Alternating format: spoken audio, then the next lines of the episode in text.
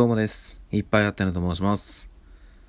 本日は8月の25日水曜日ということで、今日お仕事に行かれていた皆様、お疲れ様でした。1週間、平日がね、お仕事の方は今日が折り返しということで、明日、明後日で今週もおしまいとなります。後半戦もね、頑張っていけるように、とりあえず今日ね、お仕事も終わった方はゆっくり休んで、残り2日間をね、乗り切って、週末を迎えれればなというふうに思ってるんですけども、繰り返しになりますが、今週金曜土曜ね、8月27、28はラジオスターオーディションのファイナルがありますので、ぜひぜひね、そちらも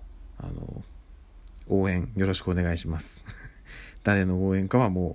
言わずもがなではございますが、このラジオトークでね、素敵な3人組という番組をやられているパーソナリティ3人いらっしゃいますけども、その中のこう一点、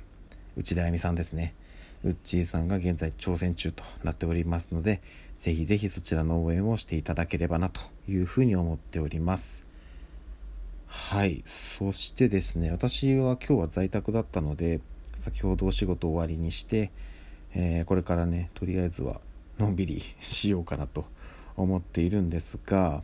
ちょっとね、やろうかなとふと思い立ったことがあるので、この後ちょっと机というかね、私作業デスクが家にあるんで、そこ少し片付けてちょっとね、作業しようかななんていうふうに思っております。それはね、もう本当に私ね、あれなんですよ、趣味の域にも入ってないんですけど、たまにね、こう時間ができた時にちょこちょこっとこう絵をね、描いたりするんですよ。めっちゃ下手なんですけど、でしかもね、このご時世ね、皆さんそのパソコンとかでこう書かれてるじゃないですか。もうね、全くそういうのをやらない、全部手書きで書いてるんですよねそういうのをね、やらないっていうかね、本当はやった方がいいのかなと思ってるんですよ。いろいろ見るとね、便利じゃないですか、すごい。いろいろね、上手に書けるようになる。結局やってね、そこからどんどんやってれば上手くなると思うんでいいかなと思うんですけど、なかなかね、こうもともと絵が下手だし、本格的にそこにね、力を入れるほどのね、時間を割くこともできないしっていうのを考えるとね、やっぱりね、その辺費用対効果というか、あんまりち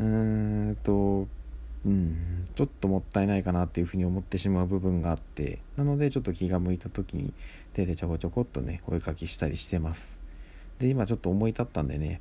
この数日で少しずつ絵を描こうかななんていうふうには思っております。はい。そしてですね、ちょっとまたふと思い出したことで、前にもね、一度お話ししたんですけど、私昔お笑い芸人を目指していた時期がありましてなんかそんなこと言うとね、なんか養成所に通ったりとか、それこそなんかそういう今で言うとね、一般の方がこう M1 に出てたりするじゃないですか。もちろんね、ほぼほぼみんな予選というかね、1回戦2回戦で消えますけど、そういうのにね、出たりしたことがあるわけではないんですよ。ないんですけど、ざっくりとその将来の夢としてお笑い芸人になってみたいなっていうふうに思ってた時期があったんですよね。2年3年ぐらいですかね。ただなんかやっぱりこう自分の中で好きだったんですよ。その人のことを笑わせるっていうことは好きだったんですけど、なんていうんですかね、これ今もう解散してしまった芸人さんなんですけど、当時ね、テレビでなんかそういうインタビューみたいのを受けていて、その中でそのコンビをね、結成、その方がね、コンビを結成したすぐぐらいの時ですかね、相方にこういう話をしてましたと。お笑いって人を笑わすだけでお金がもらえるんだぜっていうふうに言ってたんですよ。こんないい仕事ないよねっていうふうに言ってたんです。で、それまさにその通りなんですけど、でね、そこに加えてその方が言ってたのが、ここが落とし穴なんで、笑わせるのが大変難しい。だから結局各学校とか、その住んでるね、地元とかで、この辺じゃ俺一番面白いよっていう人たちが集まってきてる世界なんですよね、お笑い芸人って。まあ、もちろんね中にはねいろいろ違う理由で入ってきてる方もいると思うんですけど、やっぱり大概の、ね、芸人さんってもともとねお笑いが好きで、もうそれこそクラスの人気者だったりとか、とにかくねなんかモノマネとか、まあ、コントやったりみたいな感じで人を笑わせるのが好きだった人っていうのがやっぱりお笑い芸人さんに結局なってるんですよね。でそういう人たちの中でそれこそその、吉本興業とか、まあ、他の事務所でもそうですけどオーディションとかあとは養成所とかに行ってもうとにかくこう生き残ったもういわゆるそのもう一握りの方が、プロとして芸人になって、でその中でさらにほんの一握りが、まあ、いわゆるそのテレビでいうとゴールデンとか賞レースでいうと優勝とかっていう形で、まあ、一躍スターダムにのし上がるってなると、そのもう要はねトップになる方ってもう本当にごくわずかなんですよね。っていうのを考えてなんかねもともとそのお笑い芸人面白いなっていうふうに漠然と思ってた時期になんとなくそういうのが見えたんですよ。なんかねまあ、結局私最終的にそのお笑い芸人にはね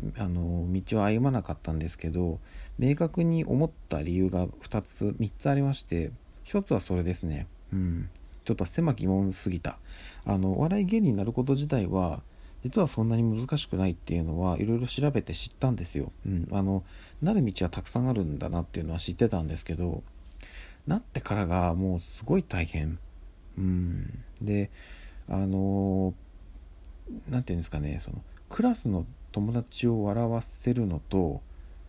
じゃなくて、もうテレビの向こうとか、まあ、舞台とかでもう何千人何万人何百万人を笑わせるっていうのはもう全然違うことなんだっていうのが分かって、それこそ分かんないですけど今目の前にいる全然全く赤の他人を笑わせるってものすごく難しいんですよね。それを毎日のようにやっていかなきゃいけないのがお笑い芸人なんだなっていうふうに思った時に、自分には向いてないと率直に思ってしまいましたっていうのと、なんかやっぱりその自分がやっぱりそのまあねそれも含めて自分がそう生き残っていける世界じゃないんだなっていうふうに感じてしまったのが一番かな。あとは単純にねその当時お付き合いしていた方とかいたんですけど、なんかやっぱりそういう道に進むと絶対苦労をかけてしまうなっていうのもあったりして、なんかいろいろこう基本ね周りに迷惑をかけたくない人間なんで、自分よりも周りをっていう風にやっちゃってたところがあるんで、そこも含めてなんかこういろいろなものを懸念して折り合いをつけてその夢を諦めてしまったっていうところがありましたね。まあ今となってはね、私が多分そのまんま無理してその道に進んでたとしてもまあ多分成功してないだろうなっていうふうにシンプルに思っているので、今私が自分でこう選んだ今の道っていうのはまあ間違ってはなかったなと思います。まあただもっとより良いね歩き方っていうのはもしかしたらあったかもしれないですけどまあ後悔はしてないですし、今歩いているこの道でも全然まだまだねいろいろやれることはあると思うので、そこには果敢に挑んでいきたいなと思っております。まあ、ただねもちろん妻も子供もいる身なので、そこに迷惑をかけない範囲でやりたいことはやっていきたいなという感じです。はい。ということで、改めて今日も一日お疲れ様でした。また明日の朝にお会いしましょう。ではでは。